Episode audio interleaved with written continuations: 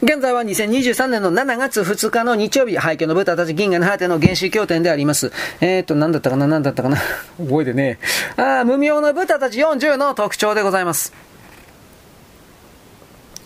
えー、っとですね。見える、15番ですね。見えればそれでいい。正しい自分から求めて刺激や情報の世界へはいかないこと。16番。試験を述べるときは私から見てのことですかと前置きをしなさい。17。ただし、合同の意識の中から喋るときには我々という複数形を用いたり、あるいは自分を三人称で言い表す。18。忌々しいことがあると酒を飲んだり、騒いで気晴らしをするなどということは禁物だ。そんな暇があったら忌々しいことそのものを撲滅せよ。19。比較的無表情で言いなさい。20、よく眠ること。深い休息をしないと巧妙のエネルギーが持たない。21、何を言われても起こらないこと。と物理的危害に関しては必要ならば避けるのは良い。それとてあまり必要ない。だが、これはケースバイケースであり、その肉体が生き延びる必要があればそうするが、必要がなければあっさり殺されれば良い。同じく心理的な危害に関しても起こることはないが、起こったふりをする必要があればそうしなさい。滅多に必要ないのでやらなくていい。無視をするか、黙ってただ相手の言うことを聞き味わうだけで良い。22、どうしてもいい争いたければ耳を塞いで怒鳴ると、自己観察が可能である。23、またどうしても論争したければお互いに一呼吸約5秒の間隔を空けて交互に発信すること、また相手の発言中に口を挟んではならない。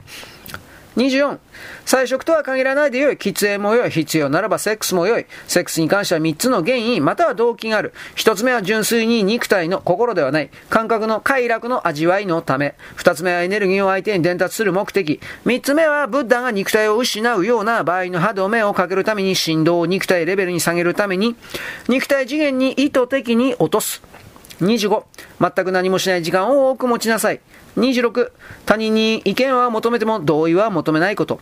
そして他人の拒絶や否定を嫌がらずありのままにやり過ごすこと。27、願望や目的を持たないこと。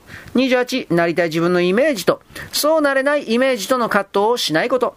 つまり、自己チェックやら反省など必要ない。悟っているか、悟っているのかどうかの段階など、うんぬんするな。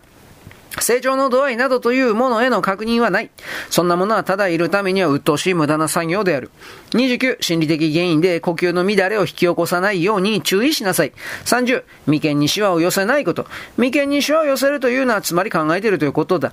あるいは何かを強調しようとしているからだ。だが、これは意識的に悪影響する。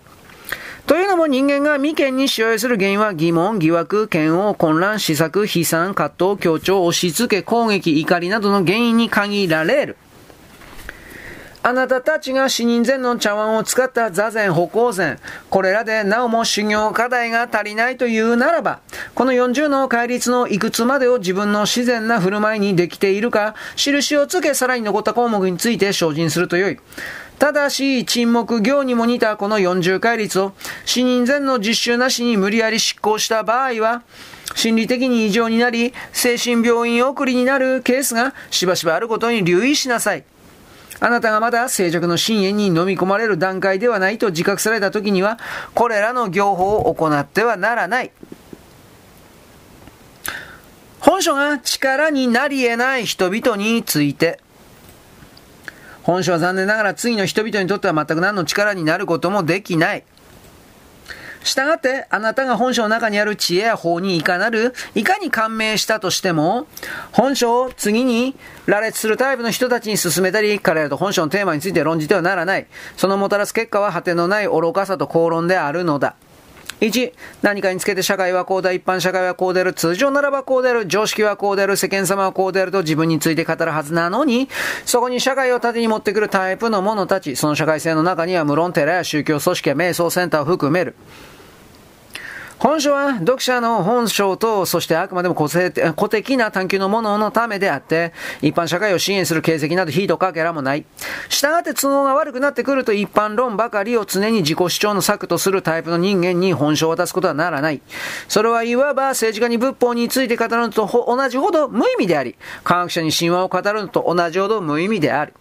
社会の矛盾を徹底し適する本書はどうして一般論にしがみつく人々に無害であり得ようか。これは哲学者、探求者、瞑想者への手記であって、週刊誌ではないのである。はい、よろしく。ごきげんよう。